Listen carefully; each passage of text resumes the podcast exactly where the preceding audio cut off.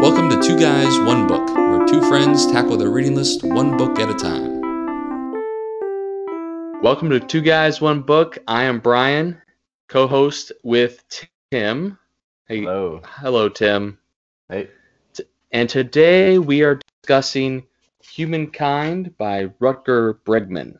Oh, wait, excuse me. Humankind, colon, A Hopeful History by Rutger Bregman. Mhm. Uh, it this is a nonfiction book where he co- talks about our human, our innate human um, temperament and what is it? Are we beasts that have been um, tamed by civilization, or are we peaceful? Uh, in our nature, is our nature peaceful, and civilization civilization brings out the worst of us? And that's his debate and his arguments uh, set forth. That is that's a good summary, and I want to ask you why you picked this one, Brian.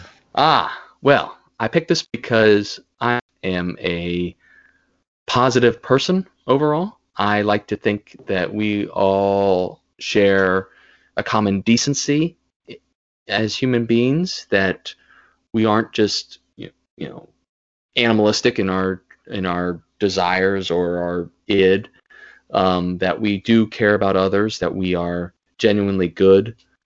Um, and this book uh, sets forth a, a very well argued position better than I could have ever done. But um, I thought it was interesting. But no, no. So basically, I mean, we we can go into the more details in a little bit. But yeah, I feel like he sets forth a good uh, reason and uh, argument for humans being good, and I like that. And I've heard it. I heard about this through podcasts.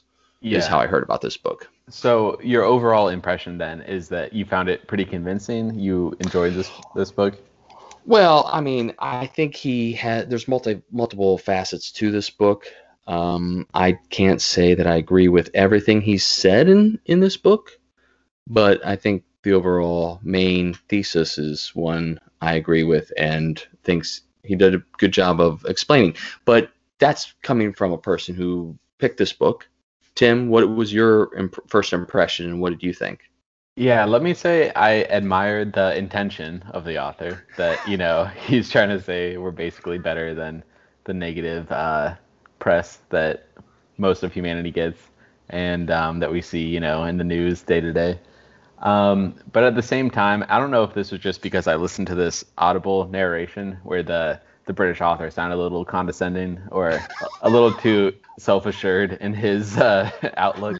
But it kind of felt like he's cherry picking all these examples, and you know he's skeptical of all these studies of um, showing how people can be, you know, bad in some ways, and then he's just kind of glossing over uh, the good examples and and picking things that support his argument. And um, I don't know if I found it entirely convincing, but I did enjoy a lot of the stories in here, so I'm excited to kind of get into more of those with you. Sure. I mean, you want I mean, we can get into the nuts and bolts right away. All right, let me try to best articulate um, the whole book. Basically, he starts out by, yeah, in 10 seconds? Yeah, good luck. Yeah. All right, buckle up, Tim. All right, so basically, Bregman starts out by saying that humans are, he believes humans are actually good, um, that uh, he, he starts off with like the prologue of the book is about uh, World War II and the Blitz on London and how Germany was trying to break the will of the British people, but they all kind of banded together. And then he also talks about in the first chapter Katrina how a natural disaster hit New Orleans, and, and instead of like a lot of rioting and looting and when everything was in, in upheaval, people helped each other out, and there was you know people uh, doing good deeds to help others get through that disaster. And he definitely makes this, the argument that um, the media and the news, uh, especially focus on the attention grabbing stories, which are mostly negative, and that um, sometimes we can fall for like a like a placebo, but in a negative way. A placebo is something when you take a, a placebo for a drug, you, you're not really getting the drug, but your mind thinks it is, so you you feel the benefits of the drug. Well, the opposite of that is a nocebo, and he talks about a nocebo meaning if we think something is negative, then it's going to then it it's like a foregone conclusion. It's going to be negative. and then because he, he, also talks about then Lord of the Flies, how that book was thought to be uh, um, uh, exam- uh, examination of what would really happen if children were stranded on an island. But then he actually finds out that there was a real life Lord of the Flies in the South Pacific, off like New like, Zealand, uh, uh, close to New Zealand or Tonga, I think Yeah. was the country Mhm. that the boys uh, were stranded. Tongan boys were stranded on the island, and then he he ultimately talks about this um, debate in philosophy between I think Thomas Hobbes and and Jean-Jacques Rousseau, where Mhm. Hobbes thought we were all human beings by their nature are uh, bad and that we're going to cheat other people naturally and civilization helps keep us in check where rousseau says human beings at our na- nature are nice and generous and, and civilization forces us to be at each other's throats or a dog eat dog world kind of competitive and then that's what causes us to do bad things um, so that's like the first third of the book Yeah, I would say that's a good overview. Uh, I want to talk about Lord of the Flies for a second. because sure I haven't read it, but from my understanding, it's like about you know the kids are on an island and things basically go crazy, and that you know the point is showing how human nature, when it's comes down to it, when you're stranded on an island and starving, things get chaotic. But he's saying that book was basically written by this guy who was kind of miserable, and he gives this real life example of how the kids actually kind of banded together and learned to cooperate and survive. Um, so I thought that was interesting. It's crazy how big of an influence that book has ha- had on culture. Um, you know, despite I completely- made up. Yeah. Yeah, I completely agree. I feel like for, like you said, a, a made-up fiction, a work of fiction, to have such an impact on society without any real scientific method behind it is is very interesting. It's almost like there's a bunch of people out there who want to keep pushing this narrative that people are inherently bad, and it's just something you see generation after generation. You know, people you know pushing this narrative. Well, I think the author, this author, would argue that it's the people that have the power, the the the people that have power or a lot of wealth, are push push this narrative because that helps them maintain their power and wealth. If people were under the impression that we didn't need stru- soci- the society structured as it is to keep us all in check, that we could live peaceably, just kind of doing our own thing, then we wouldn't need all this power and wealthy people that uh, pull the strings, I guess. Yeah, I just that feel makes like sense. Yeah, I guess that's fair. I just feel like he kind of glosses over like at some point there are people who do not behave well and like a small percentage of the population is going to commit like violent crimes. You have like gangs, you have war. I feel like he sort of glosses over a lot of that stuff.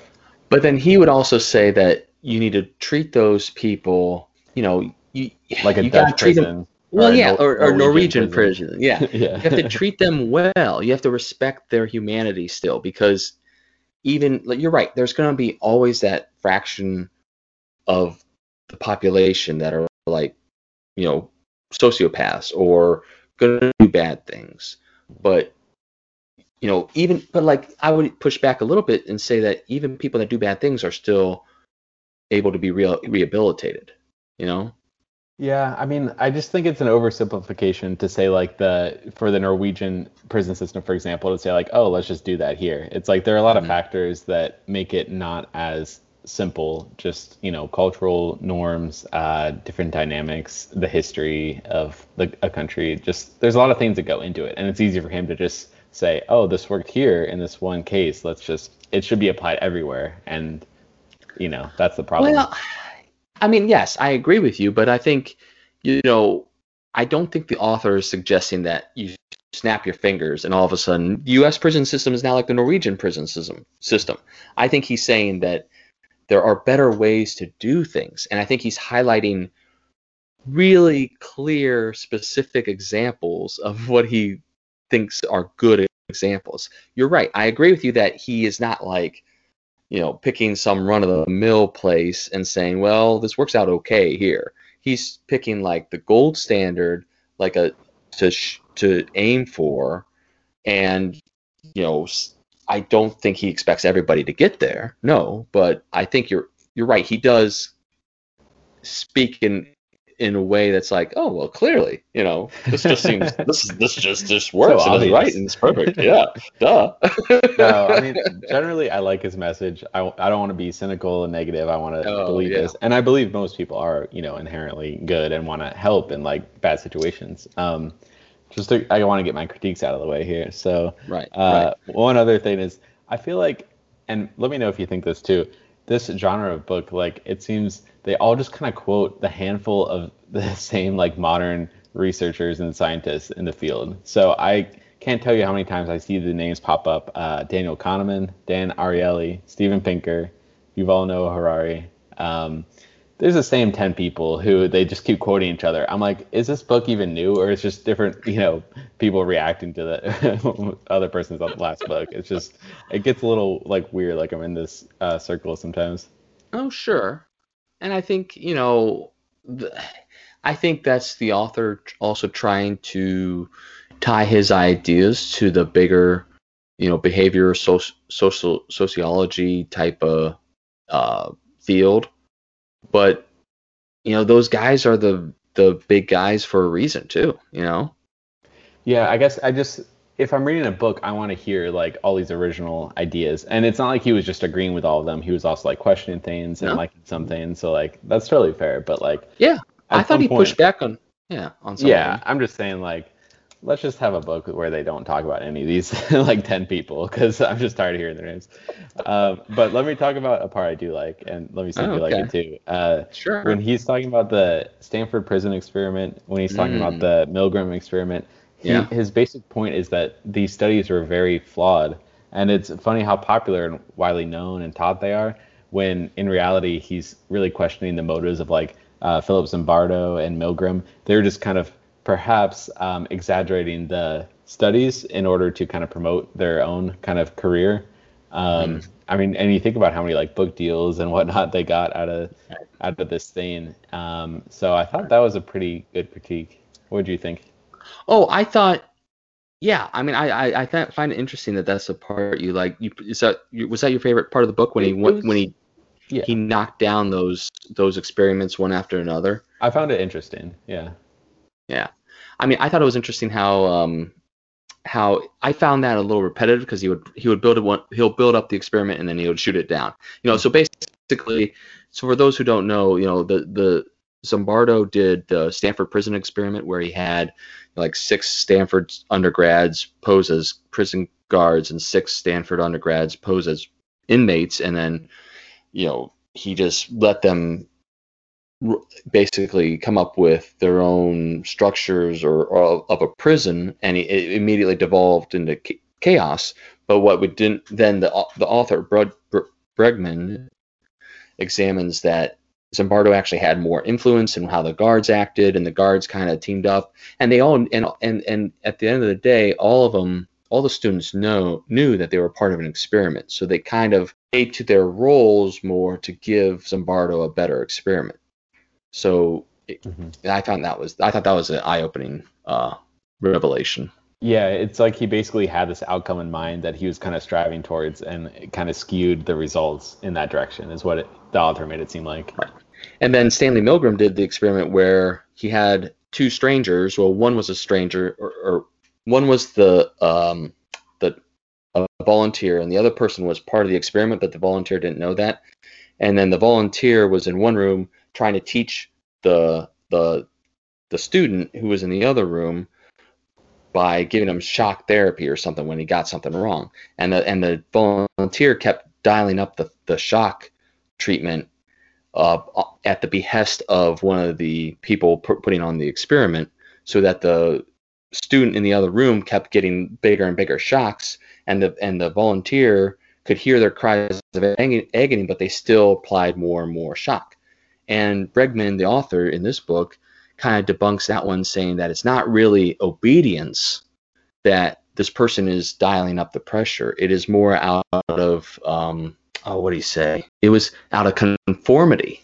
It was mm-hmm. because that volunteer wanted to be a good volunteer. They wanted to do what the experiment people wanted them to do, so they went along with it. It wasn't that they were being ordered to do it, and so they followed orders blindly. They they felt like they needed to conform to the experiment, which is which seems like it's a subtle difference, but it, I think it's a key difference. You know. But like when he when he's talking about like World War II and and the Nazis and stuff like that, like did you find that convincing that you know, oh, most people are good, it's okay, I you know what I mean? Yeah, and so that part I'm still gonna have to mull over a little bit because that so his his whole thing was that like on an individual level the like the the Nazis were not like craving this ideal uh, world that Hitler foresaw. They were more like wanting to um, not let each other down, like their fellow comrades in arms that it was more about them wanting to fit in with other Nazis than it was about following some Hitler ideal. Which I kind of, but then he also said that like there was that one Nazi Eichmann I think they interviewed, and he didn't. He seemed like a completely rational man because you think somebody like a Nazi who's up there, a high-ranked Nazi who's following Hitler and all this would be like a lunatic. But he, but when they interviewed him, he didn't seem like a lunatic at all because in his mind he actually thought what he was doing good in the world too. So I mean, it was he talked about Nazis a lot, and it was it was a lot to take in. it's it's a hard topic to have like a you know an easy kind of um, analysis of what went on there and Mhm. neither of us are experts in the area No, but no, yeah it's just like he was saying oh they were just you know the germans are all about camaraderie and just fighting for each other but it's like at a certain point there's a line of like what is Right. you know and I think I think he talks about that in another part.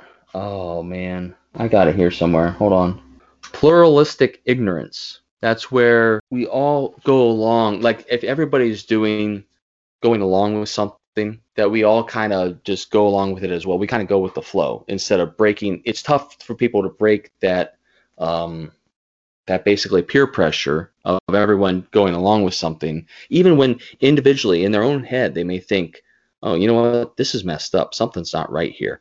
But they look around and everyone else is going along with it. Like the example the author states in the book is there's a there's a classroom at like some university. I forget the name of the university, but the it's a psychology professor is doing an experiment and he goes in like first day of class he's taught he's teaching class and he's saying all these words that are just randomly uh, generated that he that he you know wrote down beforehand. And all the students are kind of like nodding and looking like they're paying attention and whatnot. When really like at the end of the class he said well like did anybody really follow that? And everyone was like yeah yeah yeah. But he's like i was speaking gibberish. And no one no one everyone else was looking around at their classmates seeing how they were all paying attention and thought oh everyone else is getting it so i'm gonna i should get it too but then individually they were thinking oh my goodness i don't get any of this how is everybody else getting this you know Yeah, that reminds me of another psychological study, like the Asch uh, conformity experiment. Do you know that one? i don't think so Um, enlighten it- me Yeah, so basically it's like there are uh, three lines, I think, and they had to go around the room and say uh, there are different images that had three lines that were like of various lengths. And there was like one person who was kind of, you know, the test subject, and he didn't know it. He's assumed he's with all these other people. And they were asked to identify which line is the longest. And so the people who were in on it would always like say the wrong answer, and then gradually like the guy who was a test subject would be, be like confused, and then he would start like giving the wrong answer as well. So oh really I think yeah, so I think it's interesting like the drive to consensus and conformity. I think Right. that's real, and I see that too just in like day to day life and in like um, you know at work. It's people really seem uh, inherently predisposed to just try to find consensus, which you know generally I think is a good thing that we want cohesion and cooperation. But I can see the dark side of it too, being conformity and, and that kind of thing, groupthink. Yeah. Right? Yeah, oh right, absolutely. Groupthink is would be right up there with one of the downsides of that. And I think that was another point of it in his book he like I think he tries to make later is that don't be afraid to not be nice. Like we we all want to be conform and be and not ruffle feathers and all this stuff, but if if something is out, amiss or something is out of order, like speak up and like try to to rectify it because you might not be the only one thinking that you know i thought that was a good lesson to take away from this book too Yeah, no, that's a good point. So, what else can you name a section or part that you were drawn to that you like? well i liked i mean i liked the end end of it i guess Okay, When- so you're not talking about the part where he's talking about how they didn't fight on Christmas during World War One. i mean yeah i mean that part was okay. That just felt a little cheesy to me. I'm sorry. It's Well, you know it. It's happened. It happened. See, the point is like it's not that it happened or didn't happen. It's like there's still this terrible, violent, you know, event with like mustard gas and all this stuff, and it's just like mm-hmm. okay, they didn't fight on this holiday, but like, you know, why? It's still like 99% of this event was horrible, right? Right. But he he would say that that would like given that that Christmas Eve miracle of everyone laying down their arms and like singing carols together, if the soldiers had their way, the war would have ended right there. That it was the powers like it was the people further away. The front lines is where soldiers meet and they realize that they don't have much different from each other. That the British and French are fighting for their fellow comrades just like the Germans were fighting for their fellow comrades. Mm-hmm. And so on the front lines, you realize you don't have much different from your enemy. But the, the captains and generals, and then the, the the kings and queens and presidents of the countries that are fighting this war are so removed from the far lines or from the front lines that they they vilify the enemy because that's what they need to do to get their citizens on board with such a terrible war. Yeah, but uh, on the other side, like if they were so committed to not fighting, like if every soldier lays down their arms, then there's not going to be a war, right? I mean, like, how is every soldier going to lay down his arms? Yeah, I, they did on Christmas. Just pretend every day's Ah. Christmas. I. I just thought Uh. it was a little cheesy that he dwelled Yeah. on it for so long. But anyway, I liked I, I guess maybe not the end end, but I thought like the the uh, about sixty percent into the book. So like all right, so he talks about he sets up this argument about Hobbes and Rousseau. Are we are humans nat- naturally good or naturally bad?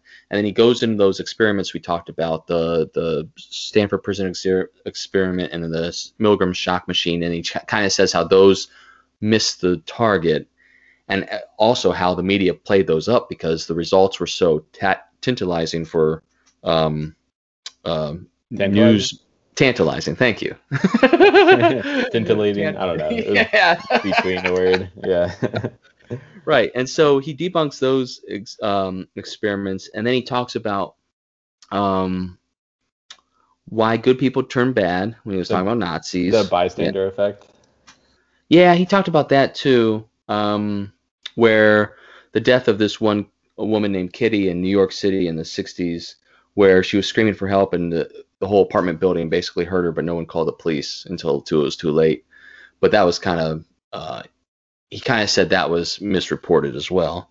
Um, but what I was getting into was the um, the new real a new realism where he says and he talks about the power of intrinsic motivation and he talked about how um, basically people how people uh, interact with each other affects how those other people behave. So he had th- there was this experiment where there were a bunch of ordinary rats and the and the scientists labeled half of them as gifted rats and half of them as dull rats. And volunteers would come in and people would take a rat and put it in a maze and the, the, the ordinary rats labeled as gifted outperformed the ordinary rats labeled as dull. And they did that because he thought how is that possible? Well the, the volunteers coming in if they if they thought the rats were gifted they would treat them better just in the way they held them and maybe talked to them and, and then the rats took that and performed better. If the dull rat if the volunteer took a dull rat and maybe you know didn't care how they handled it the doll rat would not perform as well. And this was duplicated on like kindergartners or some or some other experiment where if teachers like are encourage students in a way that's saying that you are neat then their desks would be more, more orderly or something like that. And i just found that interesting. Yeah.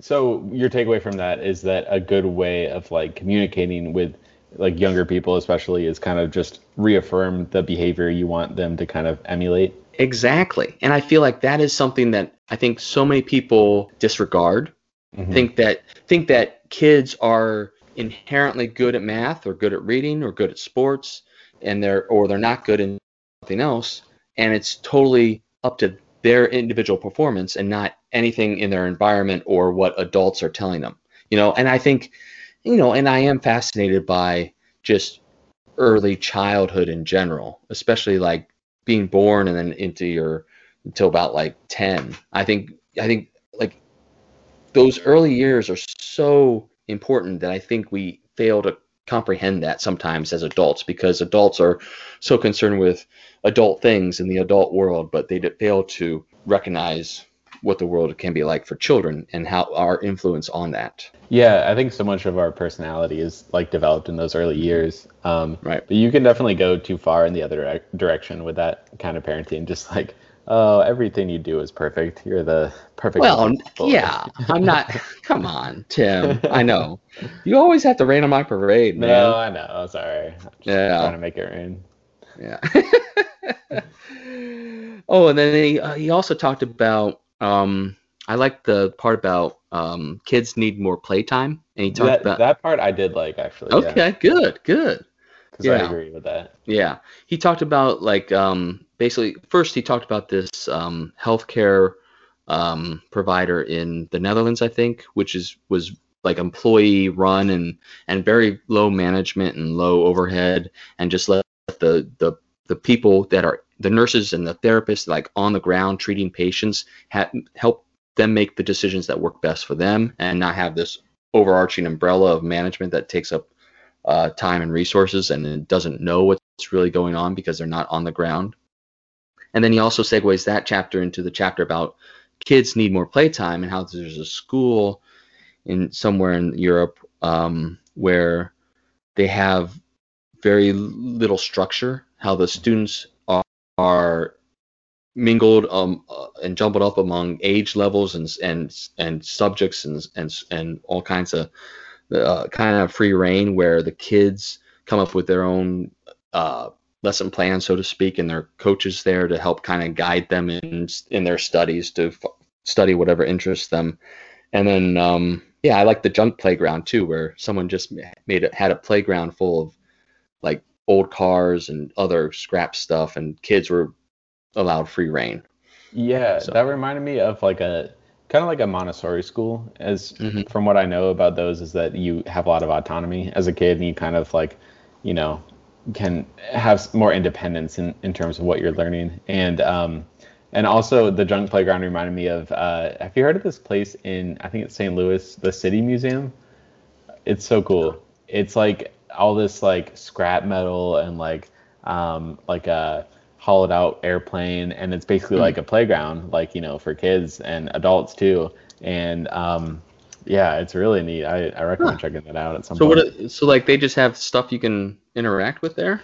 yeah so it's like part indoors part outdoors there's like um slides and then there's like all this stuff and it, it seems all from like recycled metal or uh, scraps and stuff it's very like artistic and creative the way it's laid out yeah Cool. yeah St. Louis, huh? All right, good yeah, for them. City Museum. Um, I will say though, even though I like that chapter generally, I wrote Mm-hmm. a note that I said uh, he starts getting really scattered towards the end because he starts talking about communism, about basic income, about children playing, and I wasn't convinced about all the stuff on communism too. I don't know what he was getting at there. Right. Well, I think he was talking about how communism has a bad rap because it's been uh, basically labeled as like anti-American. Yeah, but like, did you? I don't know. I mean, did you find his arguments convincing about that? I don't think. No, I mean, let's be real. Like, I I do agree. My main criticism of this book is that I would say that it does seem to, uh, like he's going down one train train of thought, and then he brings in the other ones from before and something else too. And it's like, so I I feel like sometimes he's like trying to mash everything together. Sometimes when it doesn't fit. Yeah, and this is the last negative thing I'll say, but when he's like, and then like in this other book we read where he's like, as reference in chapter seven, as mentioned in chapter four, as I proved to you, it's like, dude, just freaking write, you know, like all mm-hmm. these like extra sentences that are just, This guy wasn't as bad as that Doom Loop book. That Yeah, Doom Loop book was Doom book bad. yeah, That, I mean, no, not no. The Doom Loop book, book, the Doom Loop, the Doom Loop book was good overall, but he used that a lot. He was like, "See chapter this, see chapter that." But, But what's what's the point of that as a reader? Are you jumping to that chapter? Oh, he said, see this here. Like it's just extra like fluff sentences. Uh, I think it's to remind you that this is some something that we talked about earlier. Remember, because like sometimes people don't read books that fast. So like if if like we read this book in a month, but like if people are picking it up and then reading a chapter every every month, they're not going to get through it for a year. And so maybe they need that reminder that like, oh yeah, they did talk about that.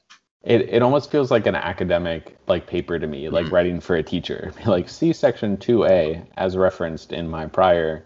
You know what I mean? That's a good point because I think this guy is more of an act, uh, academic type journalist, and then that guy that did the Doom Doom Loop was like a pure academic. So like Yeah. I, you may be onto something. Like nonfiction books can definitely come off as academic pretty quickly. And It's I, a small thing. It's kind of a pet peeve. I but mean, yeah, but like we all have pet peeves, you know. I so yeah, you have enough for both of us.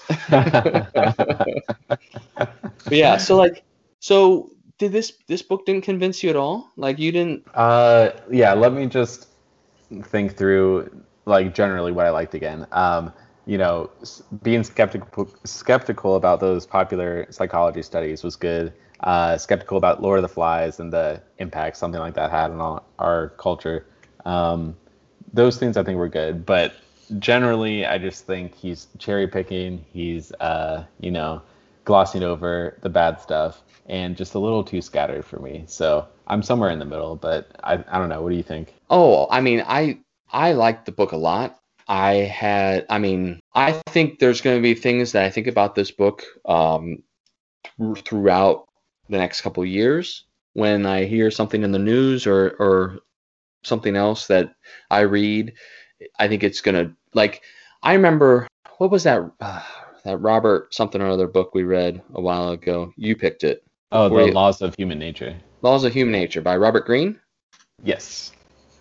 That book I remember reading because you made made us read it. but I, I liked it and i remember thinking back to it throughout the the, the the the year after i read it i don't think about it nearly as much as i used to um, but i think this book will humankind i think will be a similar book one that will trigger memories when i think of something else um, for the next year or so which i think will be good um, and i think you know you know, like I said, I'm a I'm a believer in the positivity or the positive aspect of human nature. So um, this one was right up my alley. Um, but so like, is there anything like like he came up with ten rules to live by at the end of the book? Like, did any of those struck a chord with you, or it's something you think you might carry with you?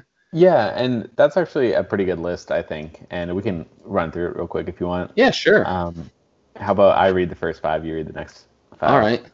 and then we can jump into which ones we like Sure. and what not. Sure. So, okay, one through five. Uh, so he says, when in doubt, assume the best. Uh, number two, think in win-win scenarios. Number three, improve the world, ask a question. Number four, temper your empathy, train your compassion. And five, try to understand the other, even if you can't understand. Number six, love your own as others love their own. Seven, avoid the news. Eight, don't punch Nazis. Nine, come out of the closet. Don't be ashamed to do good. And ten, be realistic. Okay, wait. I was reading the list on Reddit, so maybe I didn't have the right. No, you, you they were close enough. Um, yeah, yeah. So basically, like, I mean, some some of them I think are better than others. Like, don't don't punch Nazis was like a specific story where uh, this one town where some famous Nazi is buried. Neo Nazis would meet there every year, and at first the town resisted like them meeting there, and there would be fights and stuff break out, and then eventually the town like created like a a, a, a fun like a fundraiser walk for the Mhm. neo Nazis. So so the neo Nazis would do this walk for every mile the neo Nazis would march through the town. They would raise so much money or whatever. So they they turned it into a good thing, and then they tried to outreach to the neo Nazis, like you show their humanity, and that's and that's another part of this book where it's like if you have two sides that are against each other, like foes, Mhm. the best way to convert them, like if you're trying to like neo Nazis trying to see, for them to see their the error in their ways, or they he used the example of the uh, Colombian uh, a rebel group FARC down I think it was Colombia or Venezuela. Yeah, Colombia. Yeah. Colombia, where they tried to do ad campaigns to help the FARC rebels come back to their families. And so it's it's about understanding like and this whole book is about understanding that other people are just as human as you are. They may be misguided sometimes or have their own errors and, and flaws, but they are still human. So we still need to be able to identify the humanity in others and recognize that and like this one that one of his ru- rules love your own as others love their own you know you love people unconditionally in your life and you know that no matter you know that terrible guy at work that you can't stand he's got people in his life that love him unconditionally and that he loves unconditionally. So everybody has that at least somewhere you know? Any other other rules that you yeah. like well just to go off that i think Oh, the sure. message is good like you know reaching out to people's common shared humanity. I wonder if my perspective skewed just from the kind of media i consume or like like Well- the well yeah i was just to say this podcast i listened to recently like just talks about this guy who has like sociopathic tendencies and is always manipulating people and i think it's the people he's manipulating are those that want to believe the best in people and so they're kind of vulnerable and, and caught off guard. So i feel like you know sometimes you got to have your guard up you got to be you know suspicious of people's motives but generally believe the best of most people right? All right a couple things. My goodness. So first of all, what are you doing listening to podcasts about sociopaths? Like that's just Okay, uh, there's some good ones out there. I think it's Wondery or Gimlet. Um, Dirty John was one. Um, there was one about the guy's therapist who was like manipulating him. I forget what that was called. oh my But- god. No, there. I mean, you, there's like some bad people out there, Brian. but you got to realize, Tim, that those are on a podcast because they are so sensational. That's not the norm, yeah, and so Sure. that that I think is one thing to understand is even even when you digest the daily news, that you got to understand that it is not the norm. 95 to 99% of humans throughout the world are having an average day today. You know, it's that 5% that are doing stupid shit or or having a bad day that the news focuses on, you know? yeah, that's fair. And I think you make fun of me for being on something like TikTok, but you know, I scroll through there and I see like 10 funny videos in a row of people just like doing something silly or like, you know, people always complain about the news not showing like the happy side of things. And then it's like, you see like that stuff too. It, on, Oh, well that's just your media. TikTok algorithm. Yeah. You got a good- not- yeah. You got a It could be happy. TikTok algorithm. Just Yeah. I'm surprised your TikTok isn't full of sociopaths like your podcasts. Yeah. My phone's probably listening to me. So it's, I'll start tweaking. But yeah, but you know, it's it's a it's about taking everything with a grain of salt. And then he would the author would also argue that you don't have to have your guard up. It's better to unilaterally trust everybody and then get burned once or twice than to have your guard up all the time and not be able to trust anybody. Yeah, okay, I generally agree with that. I would just say like there are uh, instances where the times getting burned can be really bad. But I would I would say that if you're getting burned by the same person, Mhm. that's that's a different scenario. That's that's where you got to understand that that person is having issues that you cannot trust them at that time at this time, you know. Right. And that's not and unfortunately that happens sometimes. Um I have a friend that I used I grew up with since first grade and now lately he's been untrustworthy. I can't quite believe things he tells me anymore and it's been very frustrating, but um I still talk to him when I can, but it still hurts at times. But but yeah, so there's there's instances when you do have to You're gonna call him out on the, on the podcast. I'm not ca- I'm not saying his name. He doesn't listen. you know who you are. Yeah. Thing is, he might not. I don't know. But um, yeah. But um, yeah. Any of the other other rules you want to go over? um, I liked his ask more questions. Oh, one thing I thought interesting was at one point during the book, the author talks about we have too much empathy. Did you remember that part of the book? Too much empathy. Um, I remember him mentioning that, but I forget some of the details. Yeah. I kind of do too, because it kind of just turned me off, and I was just kind of zoning out when I was reading the, the rest. It was, I think, it was about like how we have too much empathy for like, uh, people who are suffering, so then we vilify anybody that is causing that suffering. Anyway, Yeah. But- I don't know. but but I I don't think so. In the moment, in the middle of the book, when he talks about we have too much empathy, it turned me off, and I I found that I found that chapter struggle. I struggled with that chapter, but then later at the end, when he when he talks about his ten rules to live by, he re, he I think does a better job of explaining. He is talking about the strict definition of empathy, which is the ability to understand and and share the feelings of another normally in a in a worse situation. And he contrasts that with compassion, which is compassion is to sympath, sympathize, pity, and concern for the suffering and or misfortune of others. So pure empathy, but by this author's standards, is just putting yourself in that uh, person other person's position where you're you have you take feel their suffering as they are suffering and that makes that causes stress because suffering is stressful and he says that we need to have less empathy and more compassion. And and that then it finally clicked for me is that i always i always uh, i pride myself in my empathy. I think I, I am a very empathetic person. But what i'm realizing now is i am compassionate. I you know empathy is you can put yourself in the other person's shoes. And then he the author was saying that when people use so much empathy, they get stressed, they have they have headaches, they get worn down, they feel the weight of the world is like on them.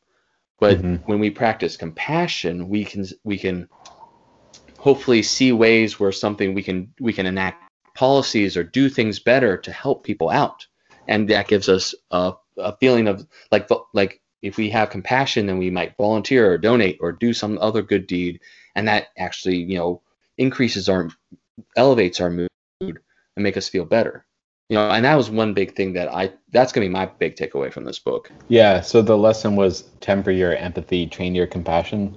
yeah um, the fourth one. And yeah, I agree with that. I think to be empathetic, I don't know. It it can also like as a corollary be draining, right? If you're feeling everybody's pain in the world and and that kind of thing, right? But compassion, I guess the connotation or the contrast he's making is that it's more kind of distance uh, between what you have empathy for and that I don't know what you were saying basically. yeah yeah and I, I i feel like so i think that's a good way of like saying like he during the middle of the book when he talked about it it didn't quite hit the mark for me but then later when he revisited it it it, it coalesced in, into a better um, thought in my own mind and so that was helpful that he reiterated that in a different way so yeah. You ready to do Yeah. rating time? I am i just have one quote to say first Oh, right. Go for it. this is my only quote. It's about the school, that school where kids are are allowed to come up with their own study plan and everything. Uh, I think it was the Agora School in Belgium, I think, or Netherlands. But then um, this is a quote from the book. Uh, the author quotes says, "It's like the philosopher Ivan Illich said decades ago." School is the advertising agency which makes you believe that you need the society as it is. How do you interpret that?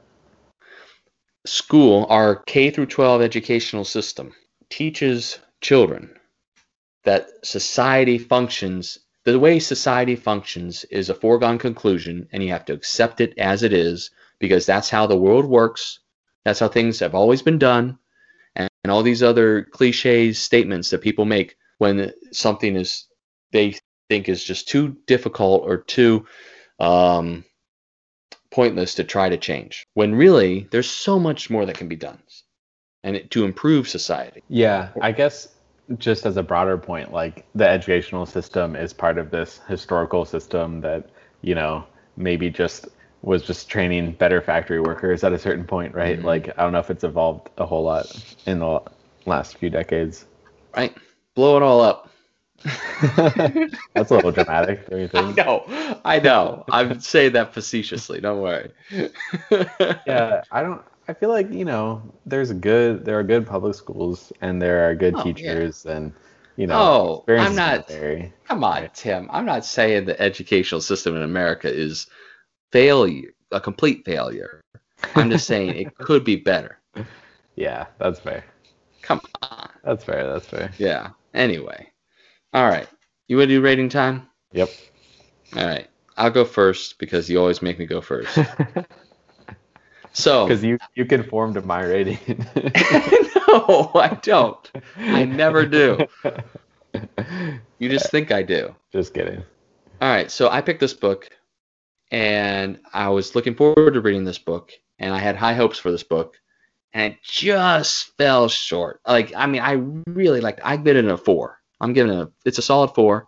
I'm going to recommend it to others because I think this book does a good job of re-examining those old so, so sociology experiments that we talked about and it reframes them in a way that says, "Hey, these aren't foregone conclusions. You know, don't you know? We have better data now that it's 2021 to examine how humans behave in society.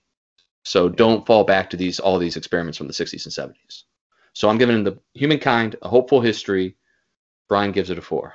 Tim, what's your rating? Yeah, that's a good overview. I think it's time to kind of rethink the the narratives and outlook that people have, um, and not base it on like one book by you know this this author or these couple of studies. Um, but that being said, I feel like I had a lot of critiques throughout, such as you know glossing over things, cherry picking, kind of being repetitive. Um, I'm gonna give it a three. All right. Yeah, That works.